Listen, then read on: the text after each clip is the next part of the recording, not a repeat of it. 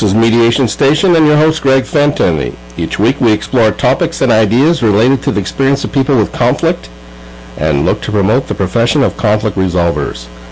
We are available to connect with at greggf at primus.ca and 647-227-4734.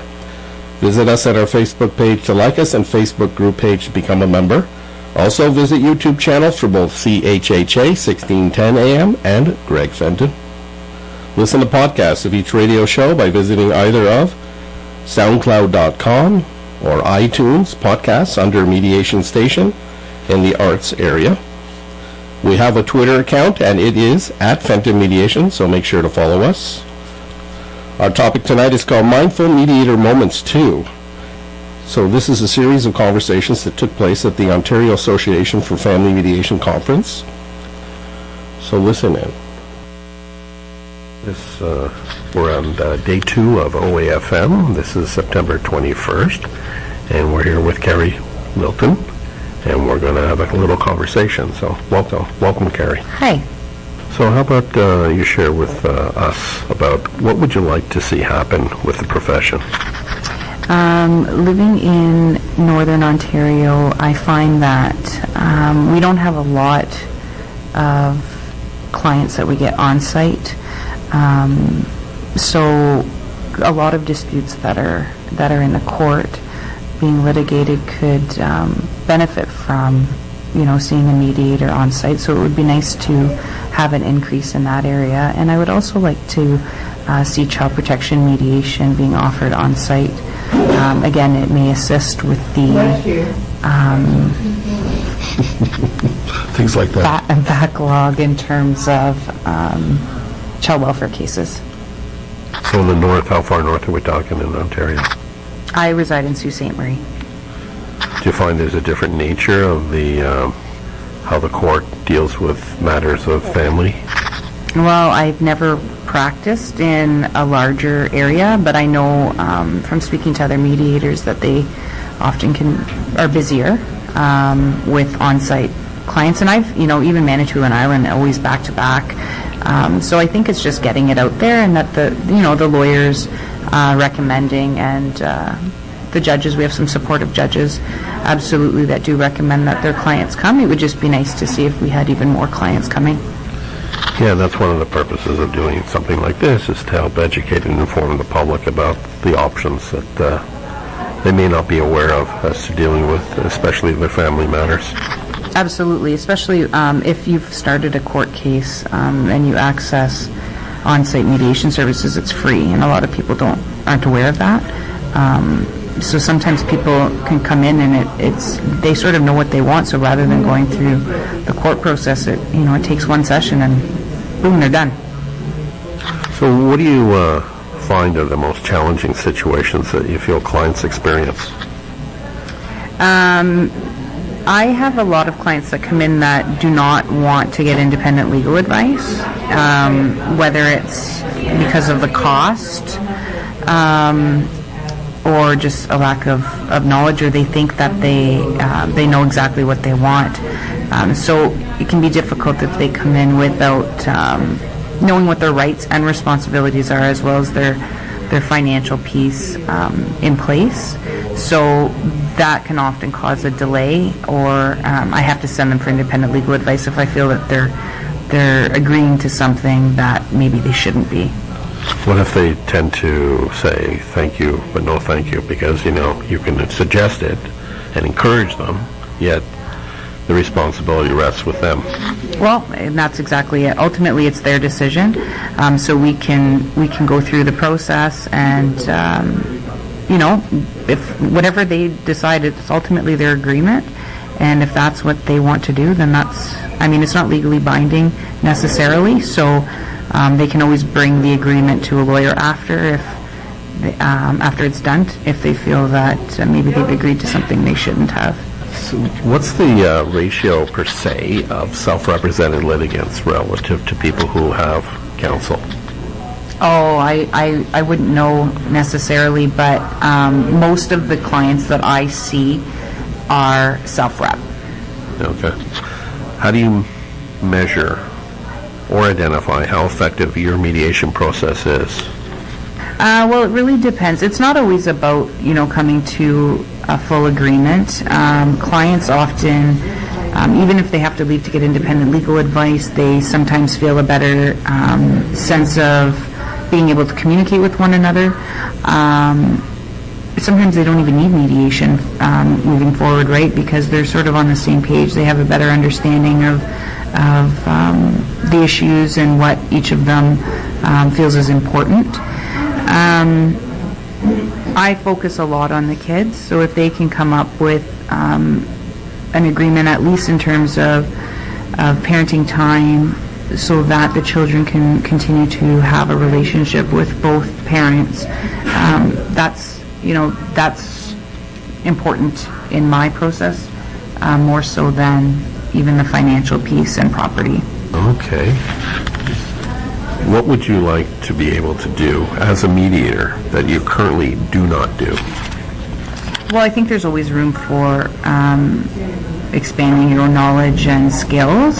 Um, I think if I had more time, it would be nice to be able to get out into the community to share, um, you know, the benefits of mediation to try to increase, especially our on-site uh, clients coming in who could really benefit.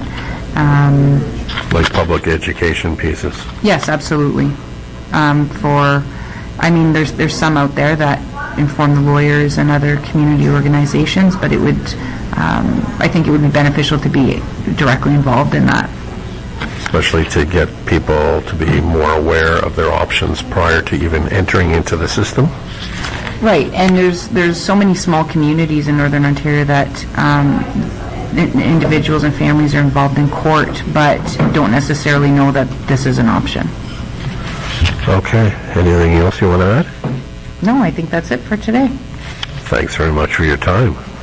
Hi, we're here with, Gail Brochu. we're at the uh, second day of the OAFM conference on, uh, what's the date? September 21st. That's right. right. Yeah, you know what?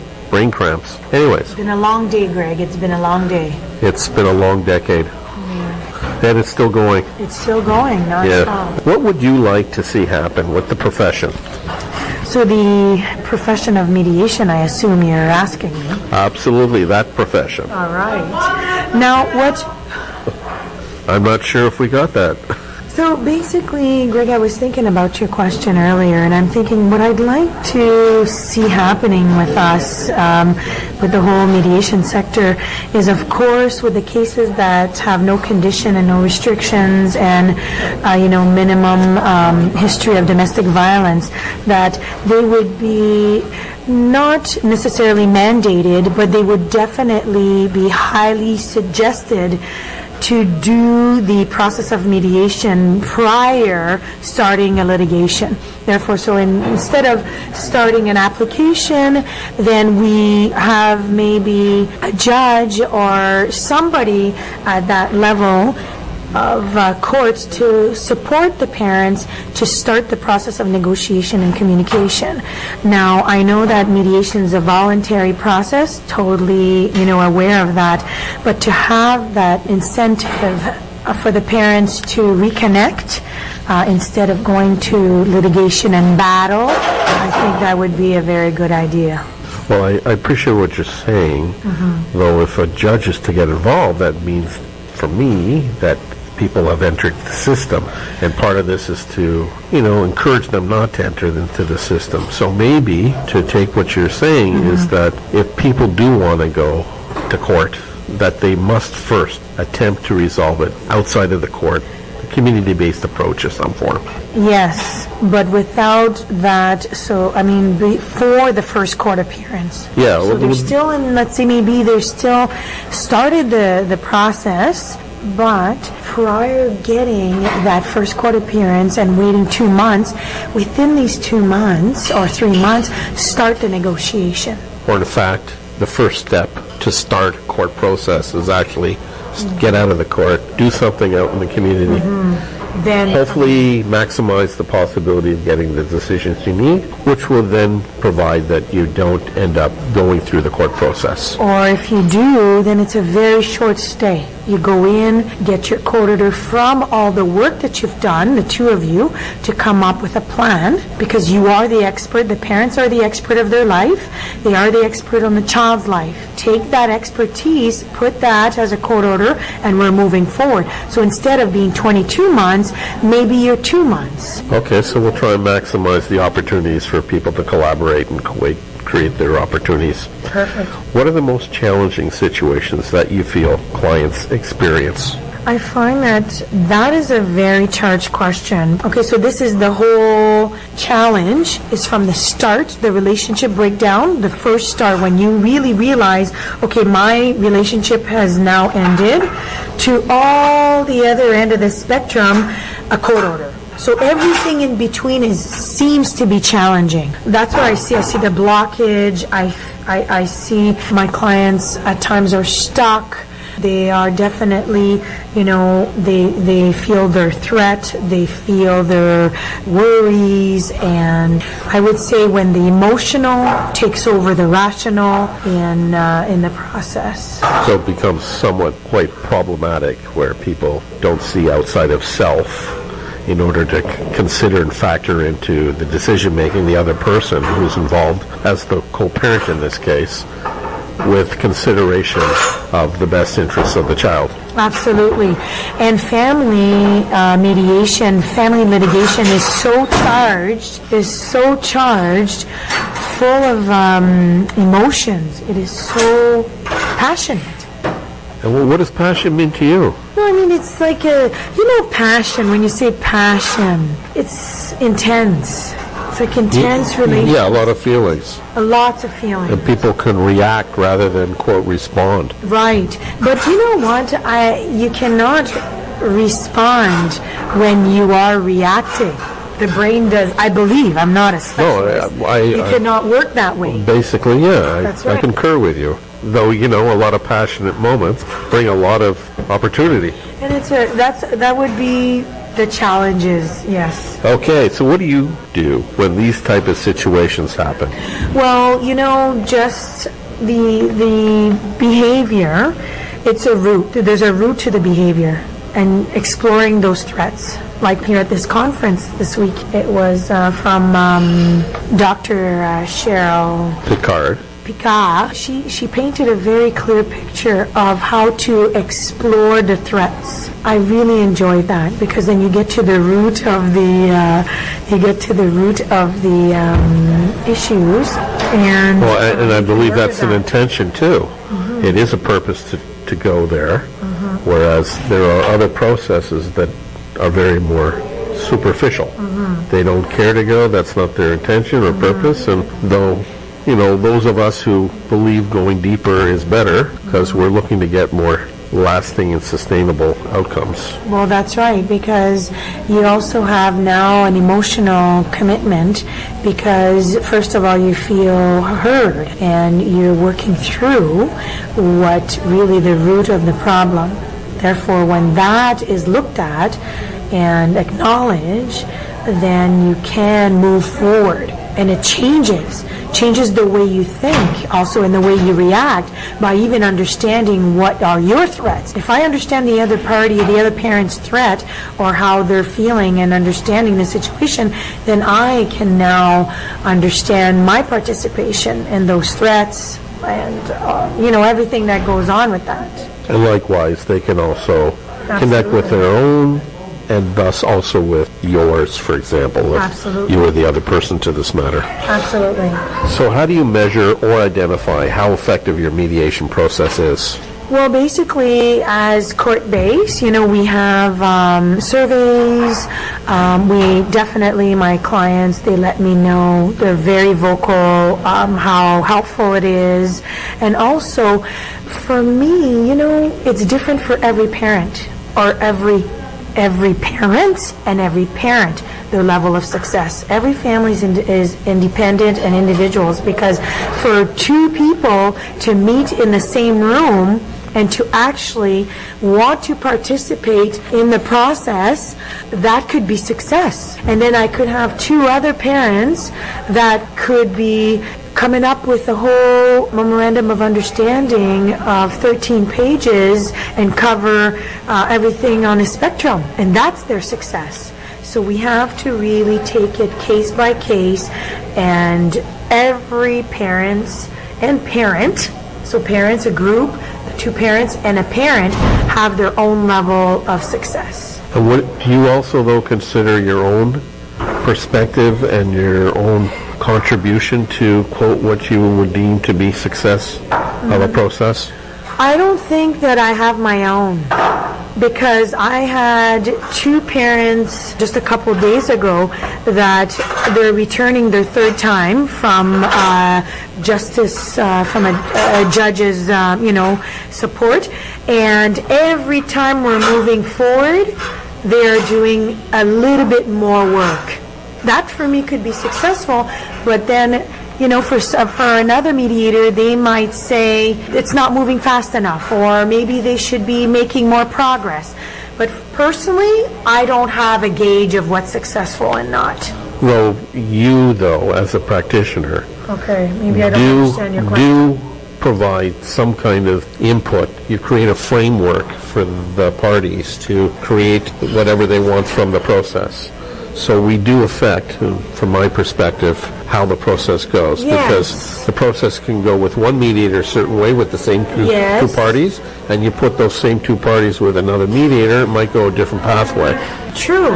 So how do you see your contribution as part of contributing to a process? My, my, pro, my, my contribution is crucial. I mean, I have to facilitate, guide, I have to be attentive, and I'm there not to judge, and I'm there to really be neutral, but also aware and be attentive to be able to facilitate. Right. Therefore, when they have blockage, okay, that's an example. They have a blockage, then I facilitate that open of the door, then we move through the door. So you and like many of us, Yes. we do make a difference We do, in terms of how we do things. Absolutely. So I, you know, Style matters also, right? Different styles for different clients, right? You Yeah. can be, you know, there's different styles that will work with different people. yes.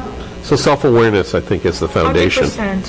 What would you like to see or be able to do as a mediator that you currently do not do? Well, only with future training. That's all I can answer that question. I was reading that question, and I think by uh, getting my uh, elder mediation uh, uh, certification and uh, certificate, and getting finishing my child protection, then I will be able to do more diverse mediation. What about independent stuff? Oh, I already do that. I already So is there anything within that world that you don't currently do that you would like to adapt, incorporate, or practice? Well, I would. I'm very curious about corporate corporate mediation and definitely branching off on a private, uh, you know, a training, training companies to work together and uh, to move forward together and to, uh, you know, for uh, productive dispute resolution skill. Okay, I really appreciate our conversation. Thank you, Greg, for taking the time with me. Thanks for sharing. We're back again today. Yes, this is cam level. All right. So we're here on uh, Friday, September 21st at the OAFM conference. We got some different questions today. What would you like to see happen with the profession? I would love all the different associations to merge with each other and stand for the profession and get recognized as a profession. Do you know right now Ontario Association Collaborative Professionals have removed mediation as a recognized profession. Mediator is not a recognized profession for them. And what's your understanding as to why that's happened? So they, they, they, they call it family professional, like a psychiatrist and all that's fine, lawyer is fine, accountant is fine, it's because they're CA and all that. But they don't recognize ACFM or anything else like that as a professional designation. Okay. Because we don't have, my thinking is all, all the associations come together and stand behind, because there's a huge push in the government these days to recognize mediation and, and you know, it's, it's value into the, to the public. If the mediators are not recognized, family mediators are not recognized as a profession, believe it or not, right? It's a very strange situation that's happening. Though that's by them, not necessarily obviously within the profession, because within the profession it's recognized. Well, you know, we are recognizing it fine, but the question is, eh, there's another association which is called Collaborative Professionals Association, right? Right. And, and yet they are the ones who are not, are not recognizing mediators, family mediators as professionals. Maybe we need mediation amongst us. Something like that. You're right. yeah, right. But that, that, that's what I'm saying. Is that everybody comes together and stand with one voice, then maybe something can be done about this. Well, the stronger united, a stronger presence and our ability to create positive change. Yeah. Absolutely. So what are the most challenging situations that you feel clients experience? Um, I find that when they are when they come in, they're, they're confused at that time. They don't understand the process of what they need to do. Uh, then I find that they are not able to hear each other. Okay, because there's so much uh, involved with what's happening. What's the confusion? They can't hear each other. So lot, lots gone on prior to Exactly. uh, starting into the process. Right. That's become a barrier for them to. And what that creates, third part, is that they become positionalized. They are they are so much in in in, in twin, si- si- situated in their own position they, they, they find it very difficult to move. And so they can't hear each other. They can't. They, they're so much positionalized. They can't. They can't come to an agreement together. Uh, it's, it seems like they've built up this whole sense of negativity about the other person. Absolutely. And so that's become the barrier for them to open up to consider other possibilities. Yeah, you got it. Yeah. So what do you do when these type of situations happen? So what I what I do is one of the things I try to do from the perspective of confusion I, I run something called pro-reconciliation progressive mediation. A lot of my clients end up reconciling, right? And You mean back into the relationship that the relationship. was sort of fractured or, or impacted in a negative way? Yeah. So uh, I, I don't do I don't do marriage counseling. I send them to marriage counseling. However, what I've done is I've, I've designed my practice, which gives them time to think, as well as you know reflect on what they're doing. Give, so give them ample time for doing that. So I find that usually works. So for example, at the beginning of the one of the things I try to do, I give them 30 minutes free between each meeting.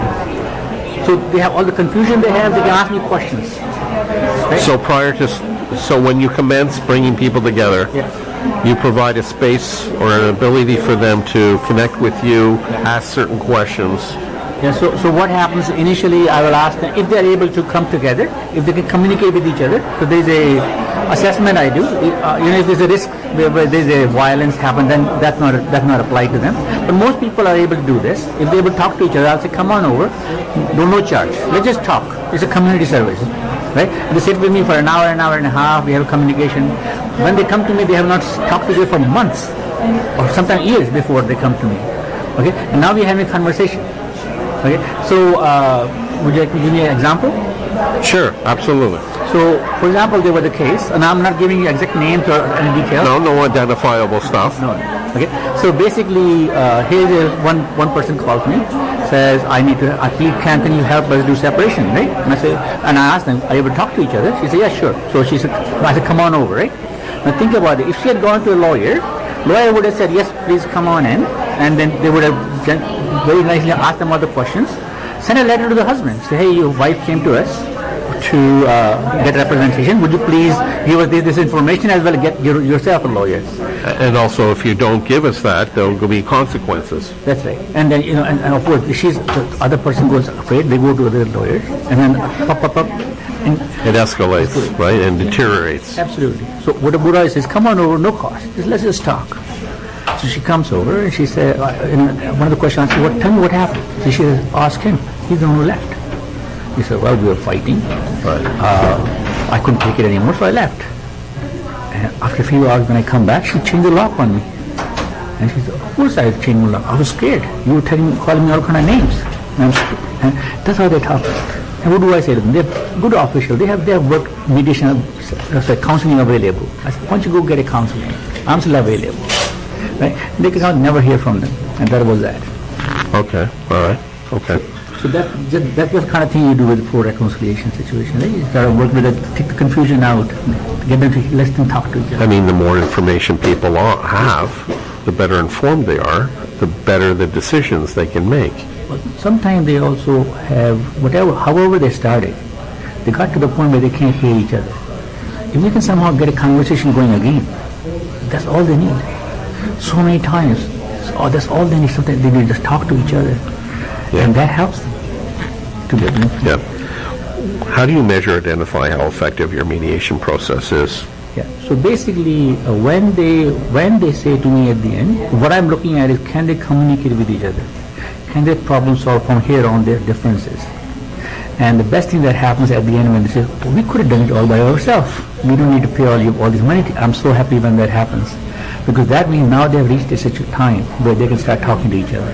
And they'll make that conscious effort to try to do so. That's right. So how would you like to be able to do, uh, what would you be able to like to do as a mediator that you currently do not do? Yeah. One thing I want to do, I want to out- do outreach. There is a very big misunderstanding about what mediation is. The people who are coming from other cultures, from the multicultural society now. Are people who are coming from other cultures whether mediation means done by police or judges or lawyers.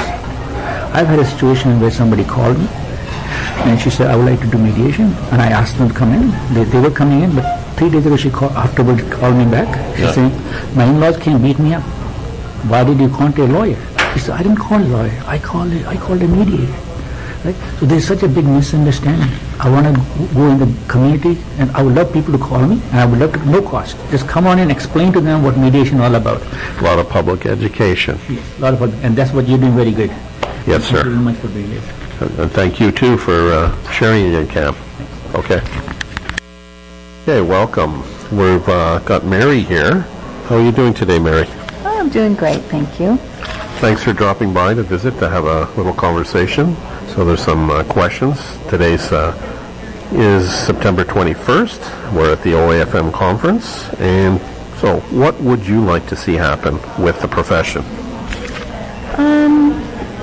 A couple of the things that I uh, would like to see is increased funding for the uh, court-based services. My work, uh, a lot of my family work is out of the court-based uh, on-site system and off-site, but the funding uh, increase, I think, could provide a lot more opportunities for uh, more people to become aware of the programs that are available through the ministry. Another thing I was looking at was, or thinking about, was providing lawyers and judges that we work with regularly with an increased understanding of what our process is. So if there's a way that somehow somebody could, on a regular basis, get those that we work with, uh, judges, lawyers, uh, to sit down uh, in a space and just gain a, a larger understanding of what our work is, that would be helpful. So something like uh, possibly a lunch and learn where you got together some professionals like you've talked about and educated them? Yeah, that would be an idea. Just bring that information, inform them of what our, what we do behind that door in mediation prior to the client going in front of the judge. Okay. What are the most challenging situations that you feel clients experience? Clients often come to mediation, especially on site with the court process, and they just have a real lack of understanding of what that process is, which in turn they're fearful, they're scared, they're stressed out. They're not able to really make some real solid decisions when they're operating under that fear, that sort of stress of the courthouse, and also just an awareness of what the laws and the rights they have are. So you believe then, from what I'm hearing, is that there's a direct link between people making informed decisions and their expectations with regard to the decisions, etc. Exactly, exactly. The, the more information they can have going in, the background that they can bring to the table when they are mediating, um, is helpful for them. What do you do when these type of situations happen, though? That's a good question. Our timeline is so limited with these clients that um, all we can do is, is express to them that we strongly suggest speak to the uh, legal counsel guidance that's on site that day. Uh, check in with duty counsel. Make an appointment with the advice lawyers on a different day when they're available for those general questions. Do you find that people are open to listening to what you're suggesting or encouraging them to do? Typically they are, but very often they're in such an immediate sort of need it done now today um, mentality that we don't really know if they do do that. We have no way of following that up. Yeah, and the, the realization that if they get this kind of information, they can make more concrete and solid decisions that may have more sustainability. Exactly. The, the idea that if they walk away from the mediation process believing what they've decided is fair and reasonable based on having information, then it's a solid uh, an agreement. The resolution should stick. Yeah, there's a higher probability that it'll be followed through with. Exactly. Exactly. So how, how do you measure or identify how effective your mediation process is? Well, as a mediator, what I do is a lot of self-reflection. So often after I have a day of sort of mediation at the courthouse or even private practice mediations, I'll sit down and review it in a pretty uh, a template that I use that does a self-reflection of, of what I saw, what I felt, how I thought it went, those sorts of things, what tripped me up or what I could have done better. I do that regularly, so I think that's really important in any profession to do that. And also when I, you get a sense that the um, clients themselves have expressed that it's, they feel that they can live with their agreement, then um, you feel that you've been effective. So you have a measurement sort of to say from self, you have a way of being aware and how that meant whatever happened for you with regard to your contribution as the facilitator of that process and also touching base with the parties to see how they feel from the process. Exactly, exactly. And you can get that immediate feedback um, at the end of your, your time that you've spent with the parties. So what would you like to be able to do as a mediator that you currently do not do? One of the things I would like to do is um, be able, as I mentioned a little earlier, is have, have an opportunity to interact with the legal partners we work with, the, those in the courthouse, the duty counsel lawyers, the advice lawyers, the judges themselves, in a setting that's not under the um, sort of tense, tense moments of a mediation in a courthouse. Just trying to share what we do and um, get an understanding for each each of our roles in that process. Do you find that the courthouse presents sort of a barrier to many people uh, once to even enter into the system, and then even once they do enter, it becomes based a lot of their expectations, which may be misinformed? I would agree. Yeah, it's um, if you just you don't know what you don't know, and a lot of people that come into the court system just don't know what they don't know, so therefore they don't know what to ask about. So they're almost um, running blind the day that we see them. So not, our job is not to really educate them in the law, but um, lawyers and duty counsel and advice lawyers are there for that. But it's a scary process when they're they really don't have as much information as they need. Right, which draws back to one of our earlier pieces that when people have better information, they're better informed, they'll make different decisions than when they had that information provided for them. Exactly. And they'll feel a little more firm-footed or more solid in their decisions when they walk away. Right, which creates more sustainable outcomes in Exactly. decision making, which actually helps complement the uh, health of the relationship amongst, for example, the co-parents. Exactly. Exactly. And who benefits the most? The children of those parents who are making those decisions for.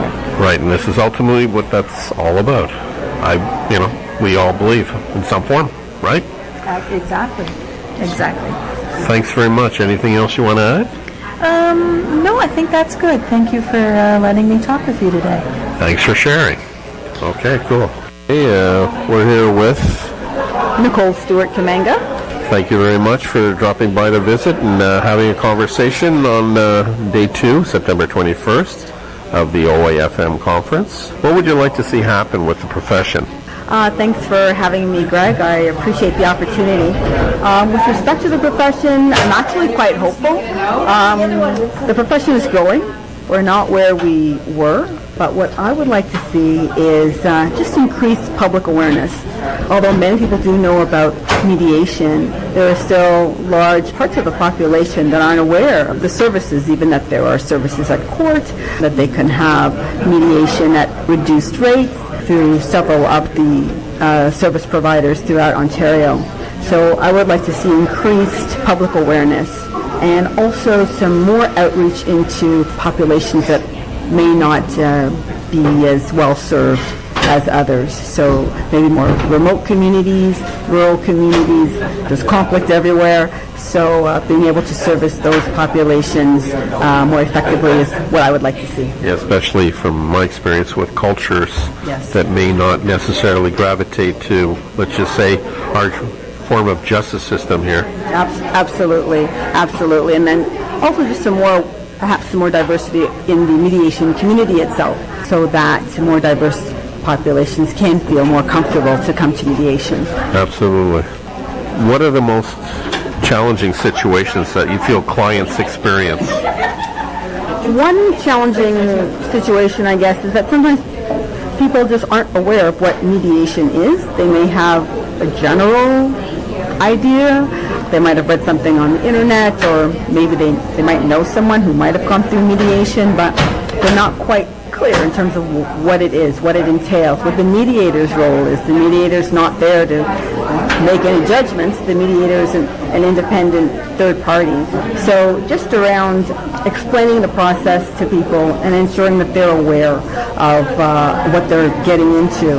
Also, particularly in cases of domestic violence, sometimes people are not aware that mediation can, in some situations, depending on safety, of course, safety is primary, may still be able to engage in mediation. So that's one, a couple of other, couple of issues. And then sometimes people just reach an impasse in mediation. They're just, they're just stuck and they don't know how to move forward. And so that's where, in terms of dealing with that type of a situation, where our skills as mediators come into play. To help people uh, see some light from situations that uh, may tend to be quite dark, if you want to call it, for symbolism. Yes, absolutely. To help them to uh, perhaps see the other person's point of view, perhaps to see where that person may be coming from, and also for people as well to maybe even have a better understanding of what their uh, what they hold as valuable to them when they feel that those values are being threatened. Sometimes people then go into defense mode or attack mode and communication breaks down at that point and sometimes that leads to impasse or people being stuck. So we help, you know, part of our role is, and we're talking about that today in, in uh, at the conference, at the OAFM conference, around insight mediation, helping people gain that insight and helping them to unblock and communicate and move forward. So Yeah, so people can feel that their lived experiences, their feelings with regard to those are not seen as threats with regard to uh, other people, and it, it causes people to feel, okay, I'm going to shut down, or I'm not going to share or open up. Yes, yeah, absolutely. When we feel threatened, we go into a defense mode. We can go into an attack mode, and neither is is helpful for moving forward.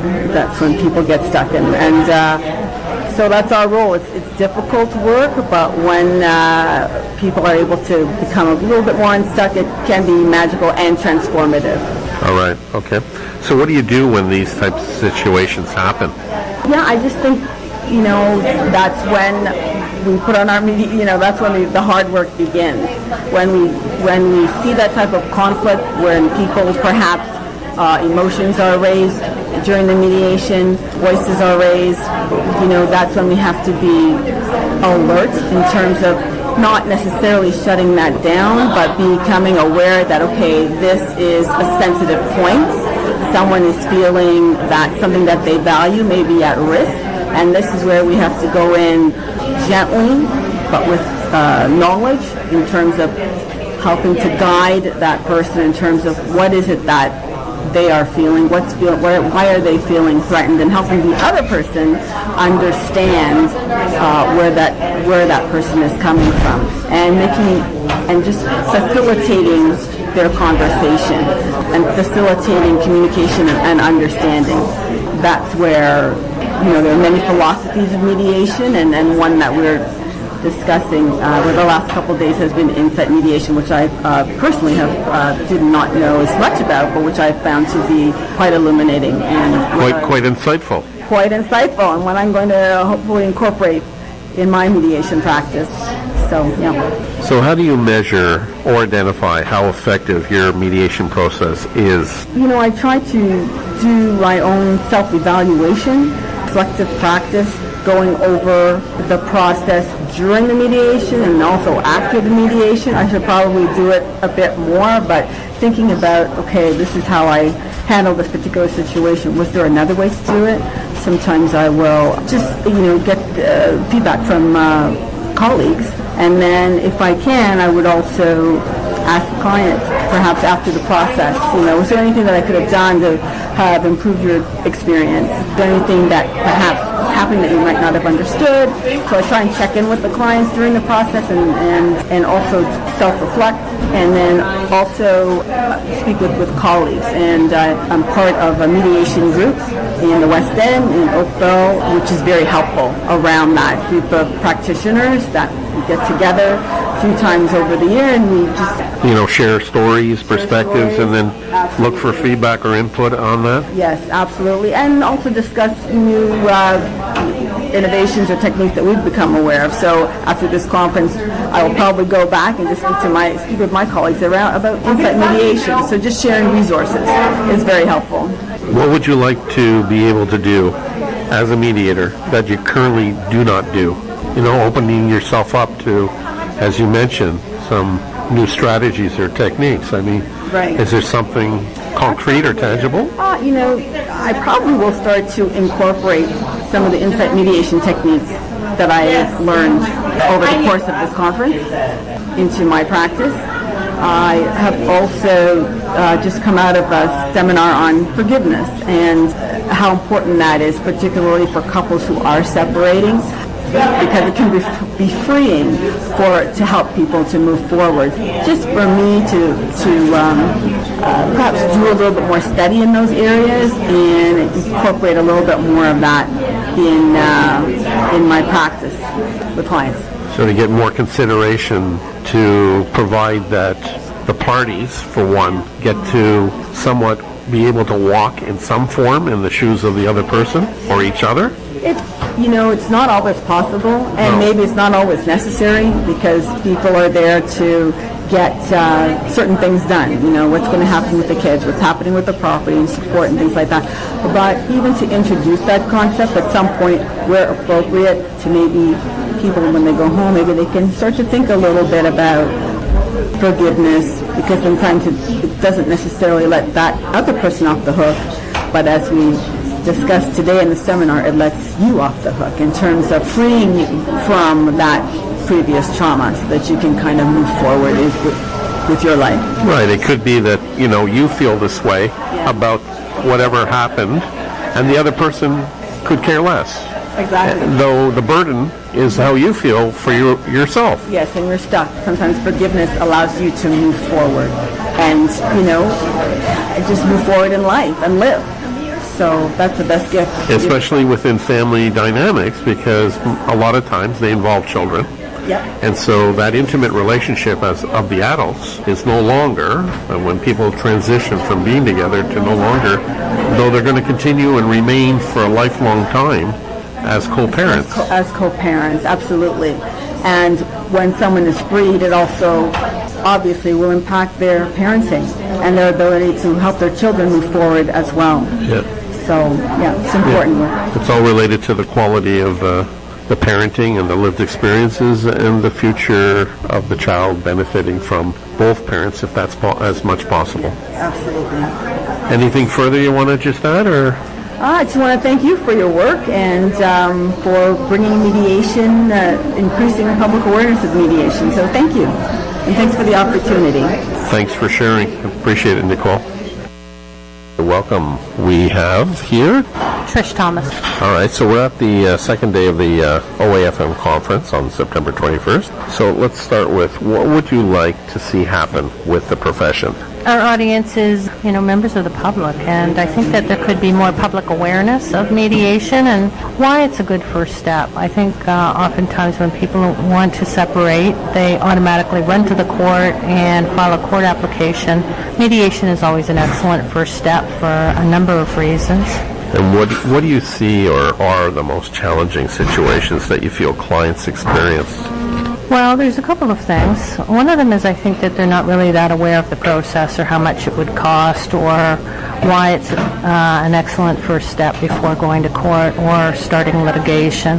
One of the things that I think um, is very challenging for them is that oftentimes one of the parties is ready to separate whereas the other one isn't, and there's a lot of emotion around that. And the person who has decided to separate is usually much further along in the thought process and planning process and hasn't necessarily shared that with the other person. So I find that uh, a common thing that comes up. Do you think there's any contribution we've made to why people are not as informed about the process? Well, I think that there's an increasing awareness of it because there's court-connected mediation services, but the problem with that is that people have to walk in the court building. And I think just doing that um, to access those services is, you know, create sort of an adversarial foundation for resolving any issues. There's always that dark cloud of court hovering over, uh, whereas if they went to mediation prior to walking through the court doors and they were made aware of those opportunities, I think that there would be a lot more agreements and a lot more better co-parenting relationships.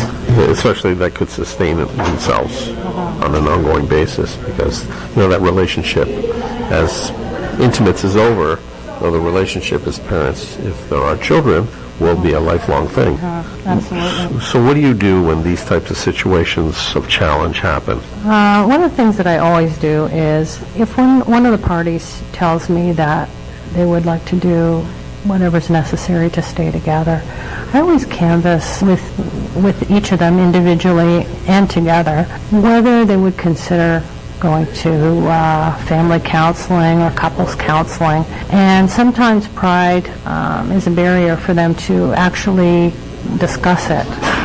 And if a third party, such as a mediator, suggests it, sometimes they're willing to give that a try. If they're past that point where they're, they're willing to go to counseling, then I try and speak to the person that's further ahead in the process just to make them aware of the fact that there needs to be some compassion in the process and that they need to be a little bit patient and that we take things a little more slowly in mediation so that we don't rush through and make emotional decisions. Right, so we can adapt the process for the people going through their own lived experience their own way. Yes, I like the way you phrase that. Exactly. How do you measure or identify how effective your mediation process is? I think it's so difficult for two people that aren't getting along to sit at the same table and actually have an open conversation about things. I, I consider that in itself a success. If they're willing to at least put their differences aside or their discomfort aside to, to sit down and talk through it. I consider that a successful mediation. I believe that in mediation, every mediation that I've done, communication is broken down. So if you can get that conversation going, I consider that to be a success. And the bigger success is when they can come to an agreement and then you have a sense that they can continue those open communication after mediation is over and the agreement is finalized. Do you challenge yourself in some way with regard, regard to the kind of process you provide and how it is effective or not? Well, every mediation is different and presents different challenges. And I always try and get to the root of the problem and have a sense of how I can help that family in creating harmony or better understanding, better communication. So, yes, I do challenge myself, but I wouldn't say that the challenges that I, I try and meet are the same with every mediation. Yeah, well, of course they're individual because the individuals who participate in the process uh-huh. are unique on their own. We adapt accordingly. Uh-huh. So what would you like to be able to do as a mediator that you currently do not do? I would like to provide parenting plans to anyone in Ontario that's interested. And I know that there's rural communities and, and underserved populations to provide a mechanism such as video conferencing or periodic visits to certain regions to, to offer that, to offer training to other mediators, because I believe parenting plans is really the very first step And I think that when people start worrying about who's going to have the children or the decision-making and so forth, I think that heightens anxiety. And I think if that could be resolved right off the bat, I think it would help a lot of children and it would settle down the emotion so that the, the parents can move forward and figure out the logistics of residency and child support and all the other things that go along with separation and divorce. Yes, I mean, part of what we've been talking about is trying to make the option of mediation available, accessible for people. So you, you're going out, you're, you're suggesting going out to the community where the community is. And as you earlier stated too, not to go where the system is seen as the default per se for dealing with people's relational issues. So, I, you know, how about a mediator mobile unit that just travels around and it say, hey, come on down. It's like like that thing with the uh, the ice cream truck. Oh, yeah. And that, had that that tune, that particular tune. Hey, look, there's the mediator unit. Let's go and resolve our conflicts. That's a great idea. So you want to be the first hire? Yeah, I'm thinking more like, uh, uh, if we've heard of helicopter parenting, how about helicopter mediators? Or drones? Drones now it's drones. parachuting in. Yeah, drop in. Yeah. Anything further you want to add to uh, our conversation? I would like just to say that I really admire the good work that you do, getting the word out about mediation and, and for your wisdom and transformative style yourself in, in mediation. Appreciate your, your sharing with us today. Okay. So I want to uh, just say that uh, tonight's show is the second of two uh, with regard to conversations with uh, family mediators from the conference that took place in September 2018 uh, from the Ontario Association for Family Mediation. Want to thank very much the Executive Director of OAFM, in short, Marianne Popescu, for providing the opportunity of visiting at the conference and uh, making the individuals, the attendees, uh, contribute to the conversation and further inform and educate the public with regard to family mediation and just in general mediation overall. So you've been listening to Mediation Station on CHHA 1610 AM. Thanks very much.